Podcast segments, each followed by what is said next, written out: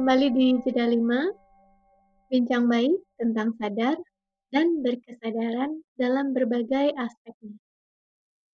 Podcast berdurasi 5 menit ke depan bersama Siska dan Ivan Deva dari Senantiasa Berada.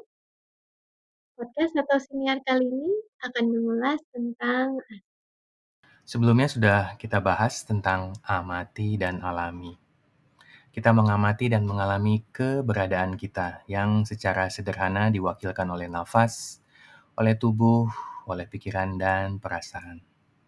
Kita melakukannya tanpa mengidentifikasikan diri kita terhadap apa pun yang muncul, apa pun yang terjadi, dan juga kita melakukannya tanpa larut ke dalamnya. Ya, kita alami dengan jernih tanpa membawa kebiasaan dan keinginan yang penuh dengan pola pikir dan cara pandang dari masa lalu. Amati dan alami kita lakukan di setiap tempat, saat, dan peran. Juga dengan berlatih setiap hari dalam duduk diam, yang jika memungkinkan dilakukan di waktu, tempat, dan durasi yang sama, maka kita juga berlatih mengasah. Ya, asah.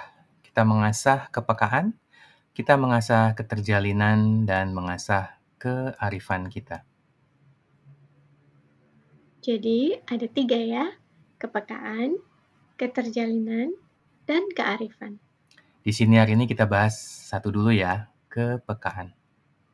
Kepekaan ini bagi sebagian bisa diinterpretasikan menjadi sensitif begitu, sensi. Nah, kata sensi atau sensitif ini memang saat ini punya konotasi berarti mudah tersinggung.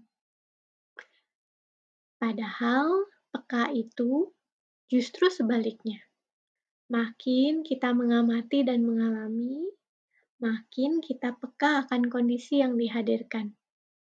Banyak yang kita rasakan dan pikirkan tidak kita sadari. Ekspresi nafas dan kondisi tubuh yang muncul terkait dengan pikiran dan perasaan itu juga tidak tersadari. Ketika kita tidak peka akan kehadiran pikiran dan perasaan ini, reaksi kita jadi dipengaruhi olehnya.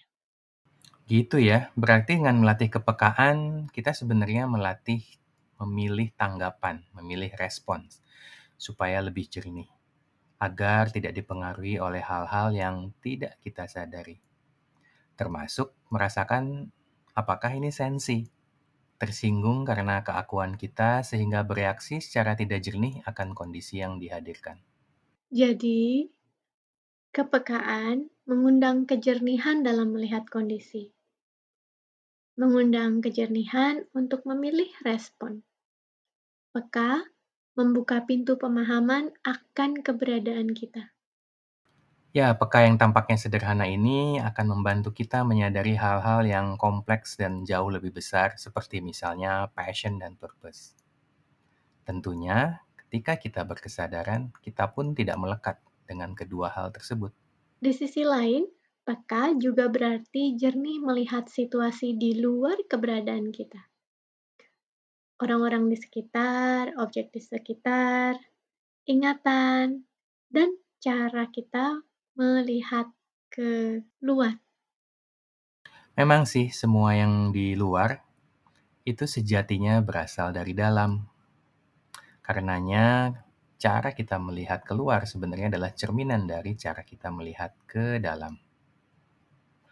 Nah, dalam perjalanan kita berkesadaran, kian kita asah latihan kita untuk mengamati dan mengalami, maka mudah-mudahan kita pun didekatkan dengan kondisi sadar. Dengan demikian, orang-orang yang menyebut dirinya berpengalaman sebenarnya adalah orang-orang yang menyadari keberadaannya ya. Orang-orang demikian senantiasa mengasah, amati, dan alami. Yuk kita asah kepekaan kita sambil kita akhiri sesi ini. Saatnya kita berjeda tiga nafas. Saya akan bunyikan bel, tanda dimulainya kita untuk memperhatikan dan benar-benar merasakan 3, nafas.